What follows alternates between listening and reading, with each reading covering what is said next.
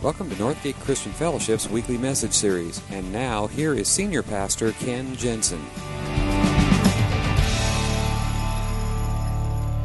Well, those of you who know me at all know one of my great loves and one of my great passions uh, is sailing. And uh, it really comes from my dad. My dad was the one who got me started sailing. And it was actually in the, in the freshman year of my high school, um, freshman year of high school, that my dad bought his first boat a little 26 foot Excalibur.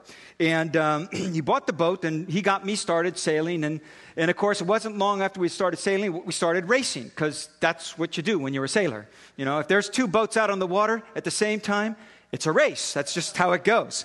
And uh, so what we did was we actually formally entered into the uh, YRA One Design racing season and started racing. And, and I remember our first season. And um, if you ever raced on or sailed on San Francisco Bay, you know it can be it can be tricky at sometimes because uh, it can get pretty windy and it can get you know some pretty good rollers going through there uh, on the waves. And so there was one particular race and we were racing the city front which is like the most grueling course of all of them and then we had to, um, we had to go over to a, a, buoy out over on the other side, the north side of the Golden Gate Bridge, and then spinnaker run back, or spinnaker reach back, which is a really, really tight point of sail. And so you got that big kite out there, the big spinnaker out in front, and um, it was blowing like crazy. It's probably blowing like 15, 20 knots, and, and rollers coming through. They looked to me like they were at least 8, 10 feet tall. They're probably only three or four, but, you know, they're just huge. And so we're surfing down the face of these waves, and the wind is blowing, and we're like right on the edge, and I'm, I'm hanging onto the sheets, and I'm holding on tight, and it's like bare knuckle, you know, white knuckle time, you know.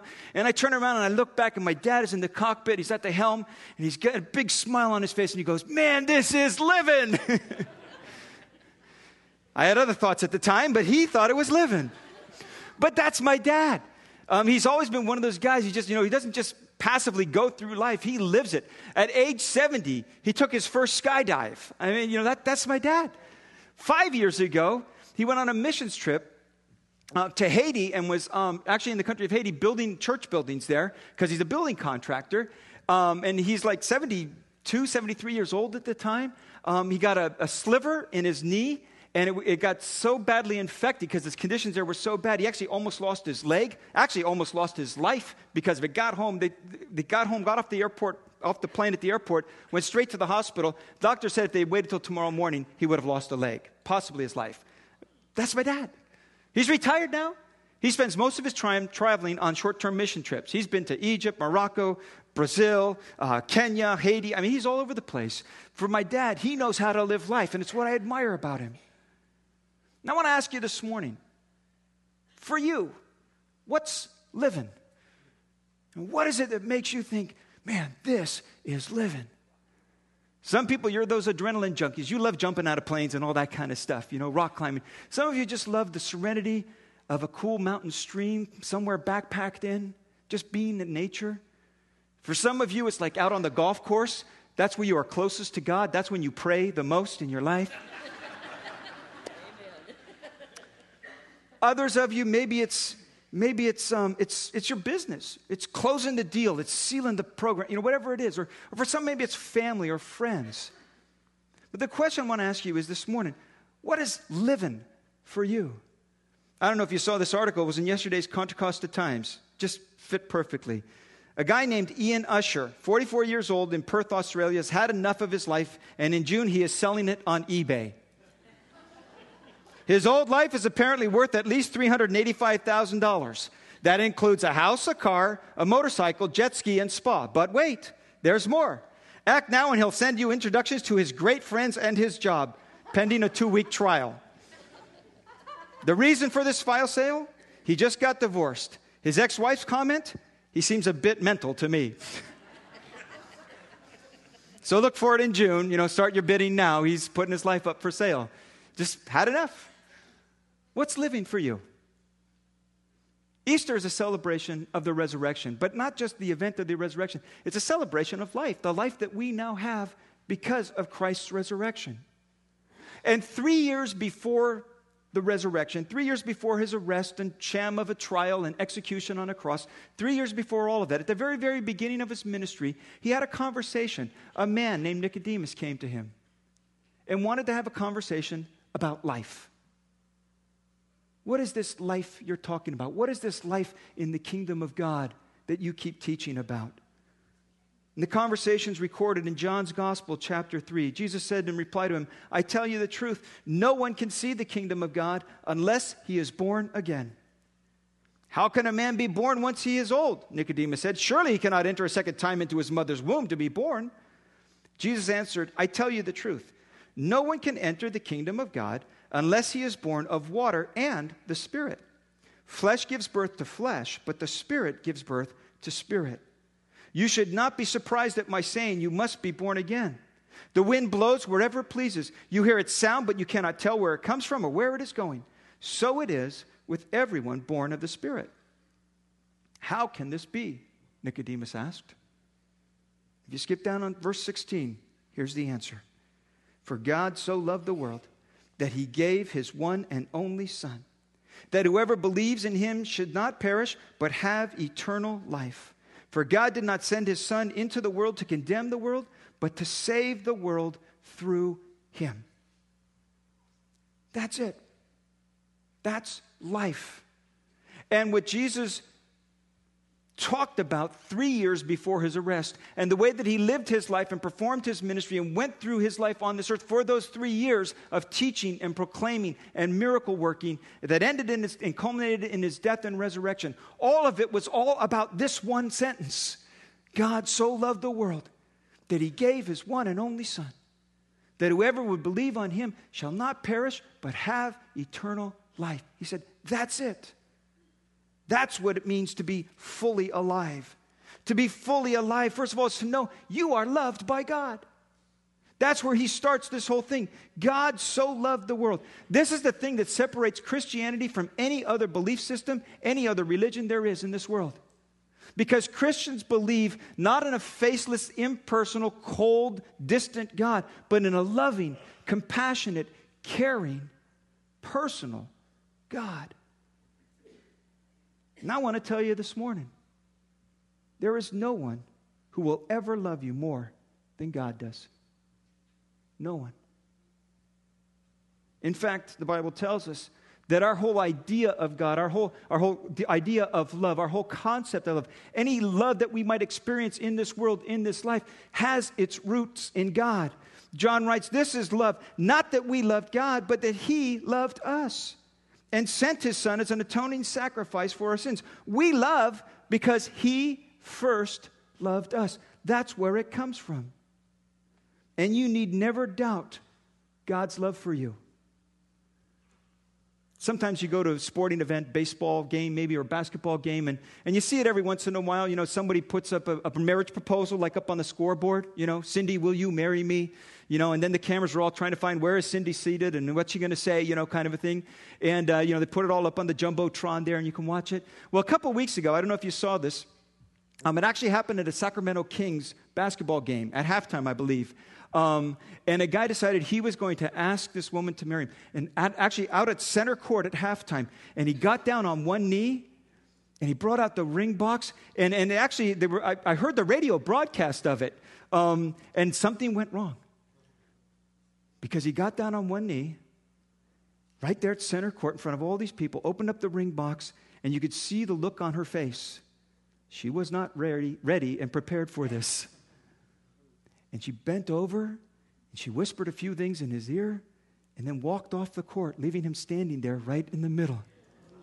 Yeah. Oh, now I don't know about you, but if I'm going to pop that question, I'm going to be pretty sure the answer is going to be yes. Especially if I'm going to do it in front of 20, 30,000 people, you know? But here's the thing you need never doubt that God will love you. You need never doubt that you would turn to Him and say, God, would you love me for the rest of my life? You need never fear that He's going to turn His back, whisper something in your ear, and walk away. Because Jesus said, God loves the world. And people who don't understand that don't really understand God.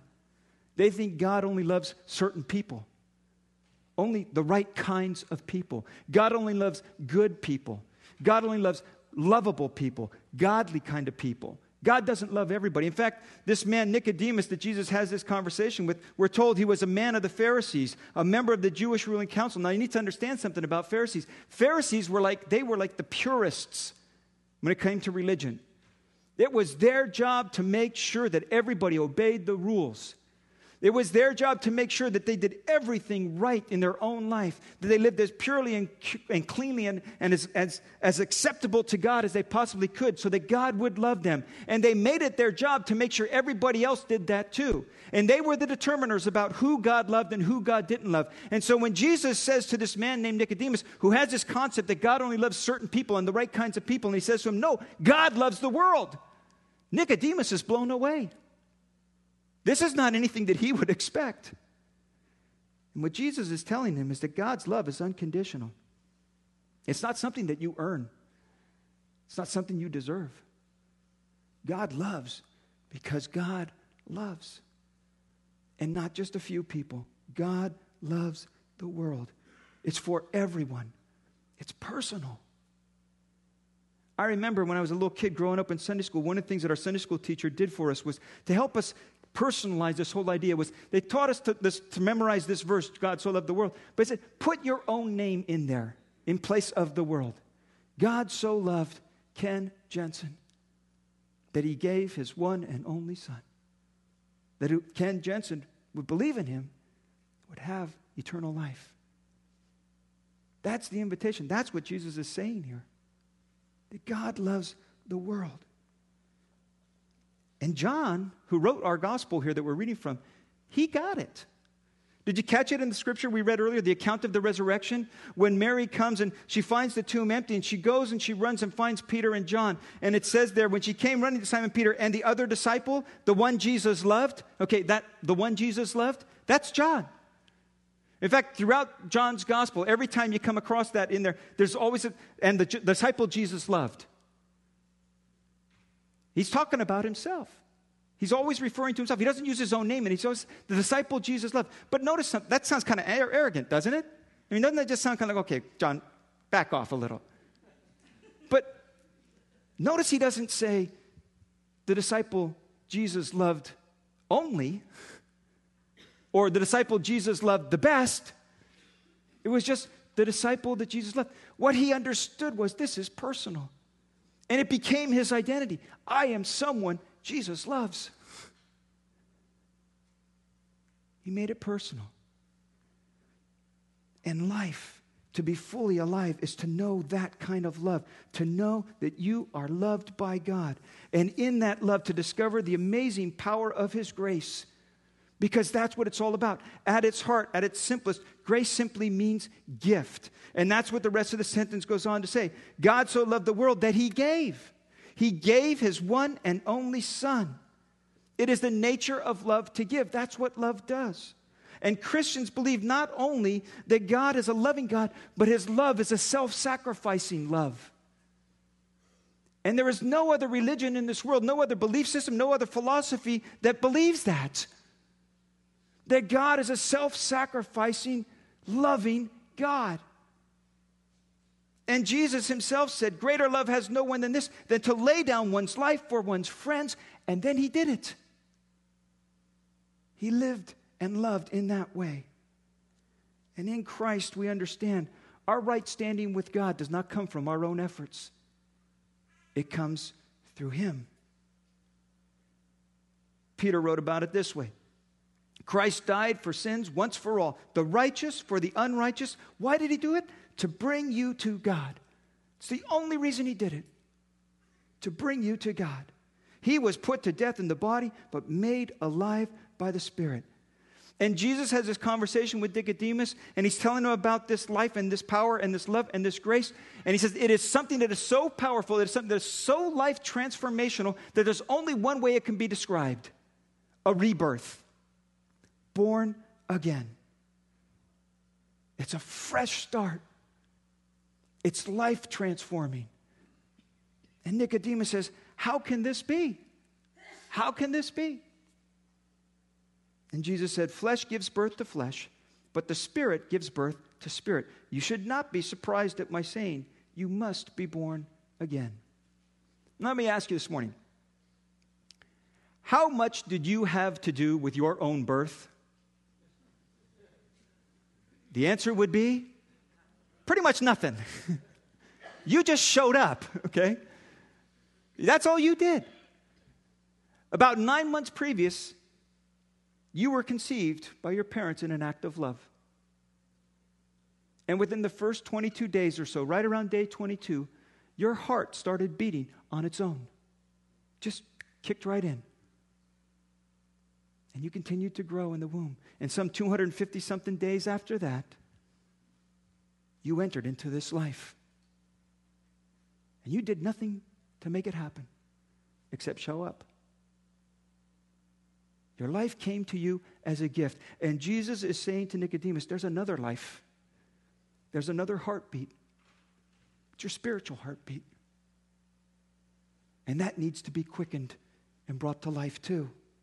Because you see, someday, someday, that heart that's beating inside of you, that physical heart, is going to stop beating. It's inevitable. Every one of us in this room, someday that heart is going to stop beating, but your spiritual heart is going to continue on. And he says, That's the kind of birth you need. That's the kind of life you need. To be fully alive is to know that you are loved by God and you've experienced the power of His grace. Now, that's God's part of it. He's done all of that already. God loves, God gave. Now, the second part, he says, okay, let's turn around. What do you do with this? How do you get into this life?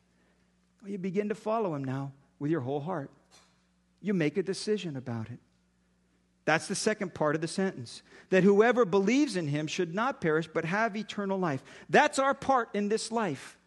That is our part in getting into this life with God.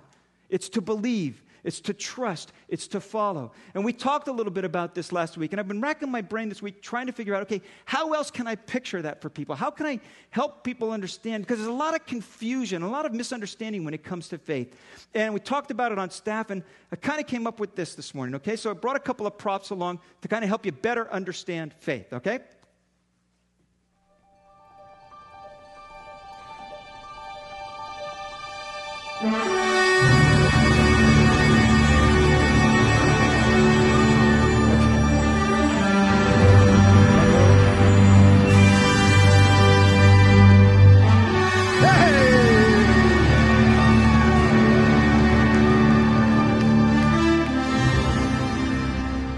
Okay, I'm one for three this morning. I just want you to know. Now you're asking yourself, what in the world does baseball have to do with faith? Let me explain. A few years ago, a man named Robert Adair wrote a book called The Physics of Baseball. Robert Adair was a physics professor at Yale University, now retired. And he went and looked at the game of baseball, the numbers, the science of it. And here's what he came up with when it comes to hitting. He said the, the most difficult thing in all of sports, the most difficult thing in all of sports is to hit a 90 mile an hour fastball. And he actually went through the calculations. Let me give them to you. The 90 mile an hour fastball travels 60 feet 6 inches. That's the distance from pitcher's mound to home plate. 60 feet 6 inches in 400 milliseconds. Okay, that's a little less than half a second. That's how fast the ball comes. From pitcher's mound to home plate, 60 feet, 6 inches, 400 milliseconds. Now, it takes half that time, 200 milliseconds, for the batter just to pick up the ball, just to catch the ball and find out where it is and where it's coming from, okay? And to make a decision about that. It takes another 100 milliseconds for him to figure out where the pitch is going to end up. Okay? Is it going to be high? Is it going to be low? Inside, outside? And, and, and has to determine where, where the swing needs to go to meet the ball. Okay? That takes 100 milliseconds. And then it takes another 150 milliseconds just to complete the swing. So do the math 200 milliseconds to just pick up the flight of the ball. Another 100 to determine where it's going and where it's going to end up. 150 milliseconds to be able to complete the swing. In other words, his calculations say it is impossible it's impossible. It cannot be done. It is impossible to, and most major league pitchers now pitch higher than 50, 90 miles an hour. It is impossible to hit a 90 mile. Science proves it is impossible, and yet they do it all the time. How do they do it? Steroids. No.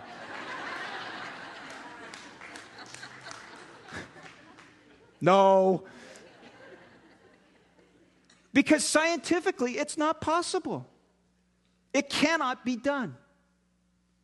And yet, all the time, they do it. I don't, but other people do. How do they do it? See, here is the point. Because I don't want to make light of faith, and I don't want to kind of trivialize belief.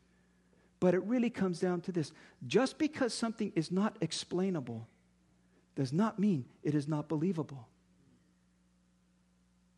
Just because it cannot be fully explained or fully understood or even mathematically, scientifically figured out to be impossible does not mean, does not mean it cannot be believed. Because our experience shows that it can. It can. And that's the whole point when it comes to faith. What I want you to understand is some of these common misunderstandings we have of faith are the things that keep us from truly entering into this life.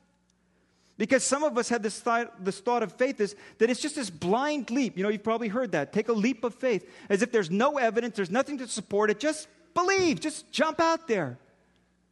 But that's not what we're asked to do. There is reason for our faith, there is reason for our belief.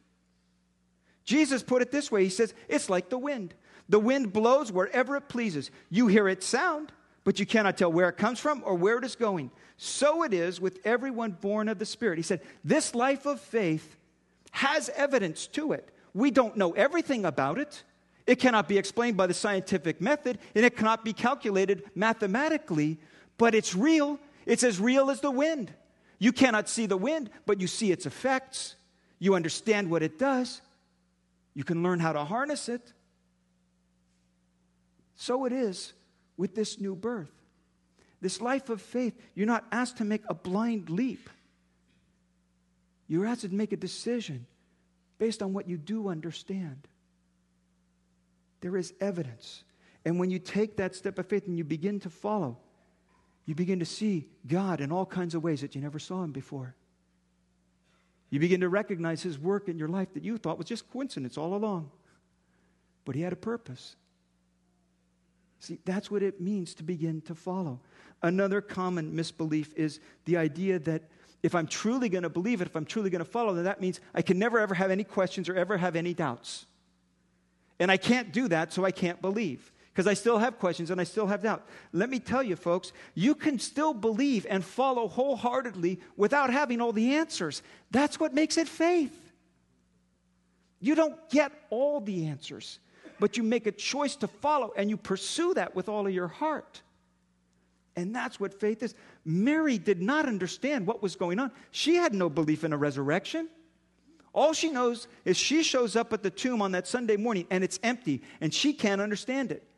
In fact, her first thought is grave robbers. They've come and taken the body.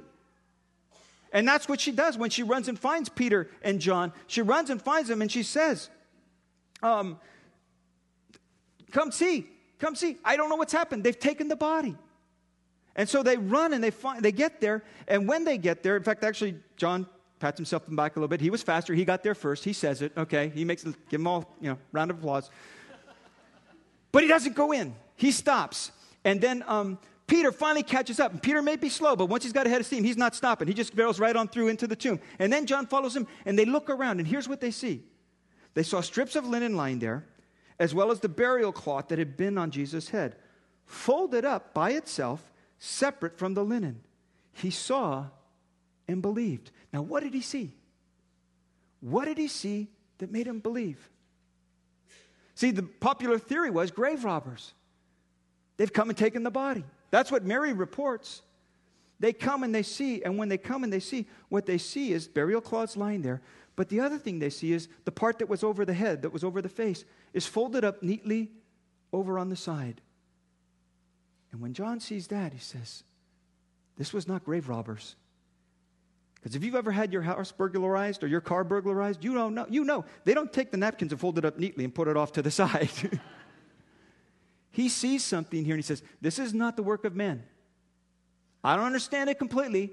In fact, that's what it says. They still didn't understand from Scripture that Jesus had to rise from the dead. They didn't get all the, all the understanding of it, but what they saw was enough. God's done something here. This is not something that man has done. This is not grave robbers. This is nothing, this is something different. And that was enough to believe.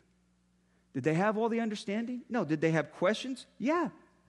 In fact, Jesus met with them later and answered some of the questions and gave some better explanation about what had happened. But at the moment, all it says is what they saw gave them reason to believe. And here is the point you can believe with questions left over. You can choose to follow without having all the answers. Faith is not something that you got to have it all figured out first. You make the steps of faith first, and the understanding follows. And our part is to begin to follow Him with our whole heart. And then, with that, embrace the life that's filled with His presence, because that's what happens. God's presence fills every aspect of your life. Jesus said, Whoever believes in him should not perish, but have eternal life. And I want you to understand eternal life is not defined by its duration. Nowhere in the Bible does it talk about eternal life as being just existence forever and ever and ever. It's never defined that way. It is always defined in Scripture as life with God life in relationship with God. Yes, it carries through into eternity, but it's not something for later on. It's for here and now. It's life with God here and now. And if you think it's just about heaven, you've missed the point. Because Jesus is saying this is about life. And that's what the disciples didn't understand. See, what we don't often understand is our sin does not make us bad people. Our sin makes us dead people. Scripture tells us that we are dead in our trespasses and sins. It's not that we're bad, it's that we're dead and we need rescue. That's why he says God didn't send his son in the world to condemn the world, but to save the world through him. We needed rescue because we're dead. His resurrection comes to bring us life. If it was just about forgiveness, then the death on the cross is enough. But he didn't come just to forgive our sins, although that's a big part of it. The other part of it is that we would live this new life, and the resurrection tells us it's all about life. It's, that's the new birth that Jesus talked about three years previously. Jesus died so we could be forgiven, but he was resurrected so we could have life. And that's the part they didn't quite get. They didn't understand it yet.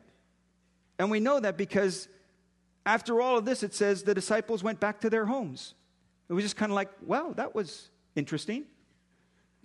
Ah, that was kind of exciting. That was pretty cool, you know? Grave clothes, you know, napkin rolled up neatly on the side. You know, all right, folks, go on home. Show's over. Nothing here to see, you know. What they didn't get was this wasn't an event, it was the beginning of a new life. And for a lot of people, I think Easter is just an event. Once a year, put on your Sunday best, show up, sing a few songs, and go to your home. What they didn't understand was this is about life. This isn't about routine, it isn't about tradition, it isn't about religion, it's about life. Jesus said, I have come so that they would have life. I want them to have it in the fullest possible way. And maybe you're here this morning and that's the thing that you're looking for. And there's something inside you that's saying, that's the life. That's the thing. That's what you've been looking for. That's what you've been missing. You need to get in on this. It's time to make a decision about it. And yet there's probably another voice on the other side saying something like, but you're too young. You got too much of life still ahead of you. Or you're too old. You got too much life still behind you. Or you got other things you want to do or things you don't want to have to give up. And you're thinking, why would I want that life, but I got this life? And Jesus said, no, no, no, no, no. I came that you would have life at its fullest possible. Whatever that means giving up in exchange is far worth it because the life that you get in return is the life that you were designed to live from the very, very beginning of creation. It is the life that God has had for you all along. And Jesus is saying this morning in his resurrection choose life. Choose life. Would you bow your heads with me?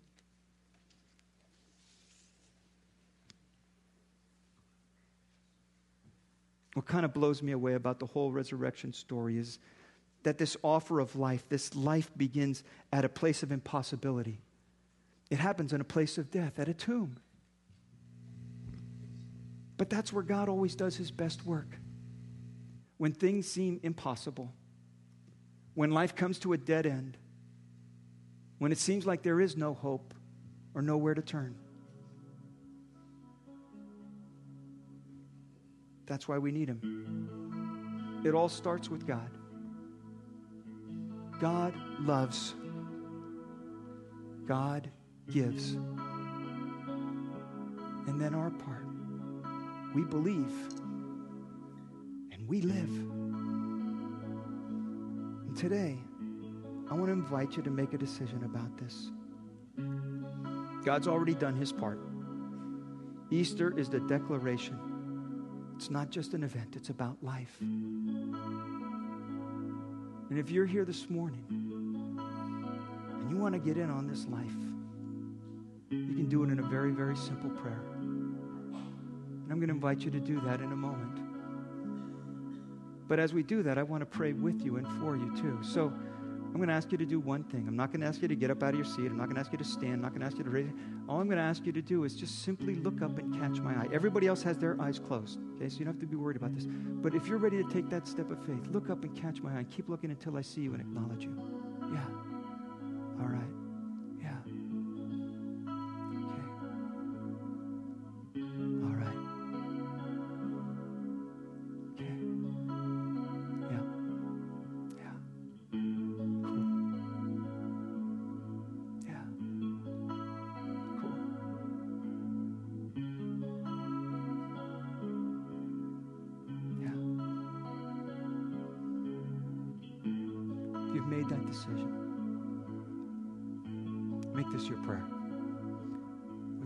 Loving me.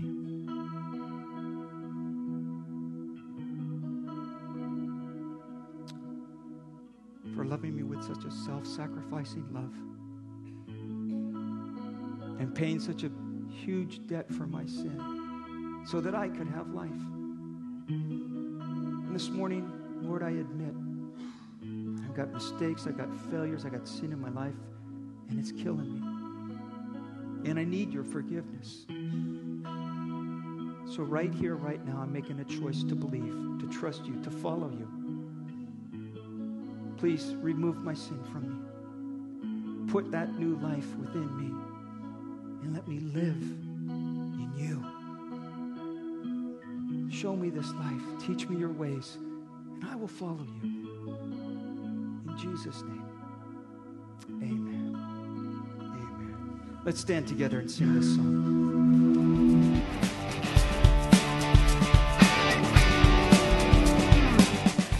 Thank you for listening to this week's message. We trust that you'll join us again soon for another uplifting message from Northgate Christian Fellowship, located in Benicia, California.